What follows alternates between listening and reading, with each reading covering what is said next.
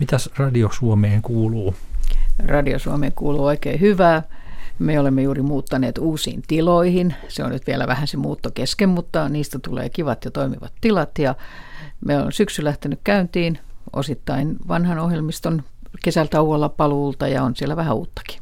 Mitä uutta on tulossa? No meillä on tapahtunut jonkun verran juontajamuutoksia, että meillä on Maria Jyrkäs on asemoitunut nyt maanantai-ilta ja hänellä on tämmöinen hyvin hyvinvointiin ja terveyteen ja elämäntapoihin liittyvä oikein mielenkiintoinen maanantai-ilta lähetys ja sitten meillä on, meiltä palaa pitkältä, tai no pitkältä ja pitkältä, mutta kuitenkin tauolta kvarttiteoria, jota itse tuotan ja jota Paula Jokimies tekee, jossa puhutaan myöskin musiikista ja vähän samaan tapaan kuin mitä tuossa edellisessä juonossa puhuit musiikista ja musiikin vaikutuksesta. Ja Paulalla on siellä kiinnostavia vieraita ja toivottavasti Pekka Kuusistokin saadaan vielä tälle mm-hmm. kaudelle. Mm-hmm. Tuottaja tuo mieleen itselle hy- hyvin helposti sellaisen pönäkkän herran, joka istuu työpöydän takana sikaria poltelen ja vastailee puhelimeen lakonisesti, että ei me semmosia oteta, mutta sitten on elokuvatuottajia ja on lehtien, lehtituottajia, mutta mitä radiossa tuottaja konkreettisesti tekee? Valaiseppa hieman. En ole, tai voin olla ehkä vähän pönäkkä, mutta se on vain iän tuomaa painoa. Sikaria en polta ja pöytäkin on liikkuva, mutta tuottaja on, mä, mä usein kuvaan sitä niin, että tuottaja on ikään kuin sen lähetyksen ohjaaja että hän, hän miettii, millä mennään mitäkin asioita, kuka tulee kenties vieraaksi, mikä on näkökulma, mitä vieraan kanssa puhutaan ja sitten ihan myös pitää esimerkiksi juontaja hyvällä tuulella ja vie hänelle kahvia. Aha. Ja entä nämä ohjelma-aiheet, kun tuota, mitäs, joku uusi ohjelma, mistä lähdetään liikkeelle sinun työssäsi? Läh- joo, lähdetään liikkeelle siitä, että se kiin- ajattelisin, että se kiinnostaa muitakin kuin vaikka minua ja juontajaa tai pientä piiriä, että se olisi kiinnostaisi mahdollisimman laajasti meidän yleisöä, joka on tosi iso ja laaja ja hyvin moninainen, ettei voi mm. sanoa minkälainen on Radio Suomen kuuntelija, koska, koska tota, 1,7 miljoonaa ihmistä kuuntelee Radio Suomea, niin sinne mahtuu kaikkea. Että se olisi laajasti kiinnostava. Sitten ruvetaan pohtimaan näkökulmaa, että okei, haluamme käsitellä tätä tästä näkökulmasta. Ja sitten etsitään siihen sopivaa vierasta tai usein vierasta tai käydään sitten jossain paikassa, jossa tehdään joku haastattelu. Mutta että se lähtee ehkä siitä niin kuin, sanoisin, että havainto on kaikkein tärkein, että on joku havainto, että tämä asia, vaikka se ei vielä olisi laajasti kiinnostavaa, mutta tästä varmaan tulee kiinnostava asia.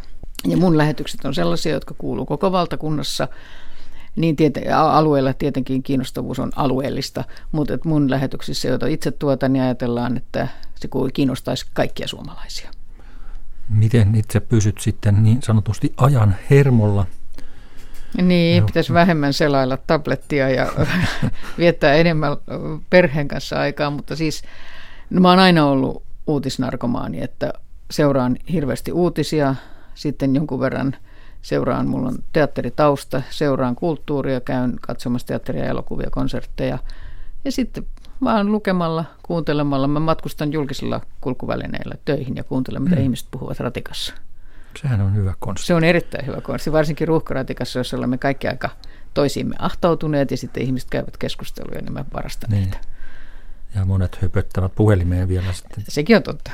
Varsin äänekkäästi, mutta sotkeeko tuota työnteko vapaa-aikaa, no sanoit, että uutisnarkomaani olet, niin mitenkä muuten pystytkö rentoutumaan kuitenkin? Kyllä pystyn rentoutumaan, että eihän, emme ole aivokirurgeja, että mitään ei tapahdu, vaikka en lukisikaan sähköpostia heti samalla sekunnilla. Mä luen paljon. Mä, mulla on lapset, teini-ikäiset lapset, jotka harrastavat, seison jalkapallokentän laidalla usein ja kaikkea tämän tyyppistä. Mutta kyllä, mä, kyllä pääsen irti töistä, vaikka toki radio on auki. Se on kotona auki. Itse tuun kodista, jossa radio oli aina auki. Äiti oli, oli kova rinnakka, siihen aikaan oli yleisohjelma rinnakkaisohjelma. Hän hmm. oli kova rinnakkaisohjelman kuuntelija. Tässä on kuullut tämän vierana siis Radio Suomen tuottaja Hannele Kurkela – mitä on nyt juuri tänään tekeillä? Mihin, mihin lähdet tästä jatkamaan työpäivää? Mä oon, paitsi tuotan näitä mainittuja ohjelmia, niin tuotan myöskin meidän projekteja. Ja nyt on jo tässä vaiheessa kesää puhumme kovasti nenäpäivästä, joka tapahtuu marraskuussa. Mulla on siitä kokous. Aha. Ja sitten puhumme linnan juhlista, että miten, mm-hmm. miten hoidamme Radio Suomen kuuntelijoille. Eikö sinne kutsutkin noille jo näinä päivinä Niin kai ne menee. Mä, nyt jos mä tuota sitä lähetystä, niin en onneksi tarvitse kutsua, mutta en kyllä pääse sinne myöskään sinne kättelyosastoon. Mutta sitä pohditaan, että tämmöisiä, tämmöisiä yksittäisiä isompia ja pienempiä projekteja, erilaisia ulkotuotantoprojekteja mahdollisesti, mahdollisesti myös Helsingin näkökulmasta sitten vähän niin kuin alueellisella ajalla pohditaan, kun saadaan uusi keskustakirjasto Helsinkiin joulukuussa, Oodi aukeaa, joka on, on upea, niin. upea rakennus ja hieno. Ja kaikkea tämän tyyppistä sisältyy oikeastaan mun tähän tämän päivään, koska ohjelmat, joita tuotan, eivät ole tänään niin. vuorossa. No, sä elät ikään kuin kaksi-kolme kuukautta tulevaisuudessa. Joo, ainakin, ainakin sen verran. Että niin. Toki me puhutaan jo ensi kesänkin ohjelmista, mutta kyllä tämä, tämä on tämmöistä jaksottaista. No entäs sitten menneisyys? Minkälaisia radiomuistoja olisi sinulla kerrottavana? No me... Tuossa jo paljastui ennen mm. lähetystä, että Joo, olet ollut aika kauan. Mä oon ollut täällä tosi kauan. Mä oon tullut radiomafiaan, yleisradioon, niin kuin tietysti monet, ja tulin kaupalliselta puolelta. Että olin radiossa jo ennen, tulin radio, silloisesta Radio Citystä ja silloisesta Lepakon, Lepakon rakennuksesta, mutta tänne vähän vain kuin vahingossa pyydettiin ja sitten niin kuin vähän vahingossa jäin. Mm-hmm. Ja siitä on jo kauan.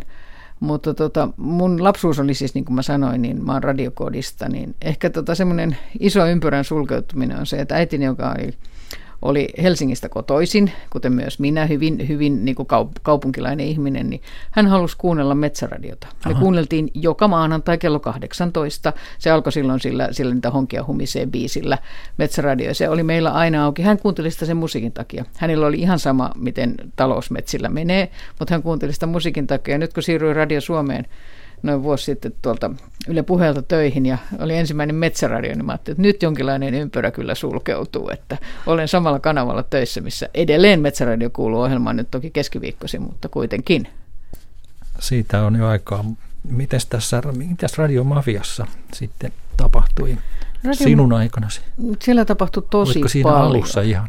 No, olin, puoli vuotta oli ollut kanava käynnissä, kun Aha. tulin ja tehtiin Olka, silloinen Olka K, nykyinen Olka Ketonen myöskin tunnettu Radio Suomesta. Hänen kanssa tehtiin aamulähetystä. Aamulla 445 tultiin töihin ja silloin ei ollut näitä teknisiä uutisvälineitä sillä tavalla, että me aika paljon faksin varassa ja kaikkien papereiden varassa oltiin. Ja mm sitä tein. Sitten tuotin semmoisia ohjelmia kuin Leila ja Annukka, Ruben Stilleria, jota nyt edelleen tuotan pyöriä pöytäohjelmassa. Että aika monet ympyrät itse asiassa tässä talossa helpostikin kohtaa tai sulkeutuu. Mutta Mafian aika oli hauskaa, hauskaa aikaa, koska siinä oli niin kuin mahdollisuus tehdä oikeastaan mitä vaan. Et nyt on, mm. ja tietenkin radio on mennyt eteenpäinkin, että eihän semmoista kanavaa enää – voisi olla, niin. mitä Mafia oli. Mutta siihen aikaan se oli, se oli tosi hieno kanava. Niin, ja siis varmaan ensimmäinen Ylen kanavista, jossa tosiaan sait, sait niin kuin vapaat kädet, että Kyllä Oliko joo, näin? oli. Joo, musiikit valittiin itse ja, ja pystyttiin oikeastaan tekemään ihan mistä aiheesta tahansa.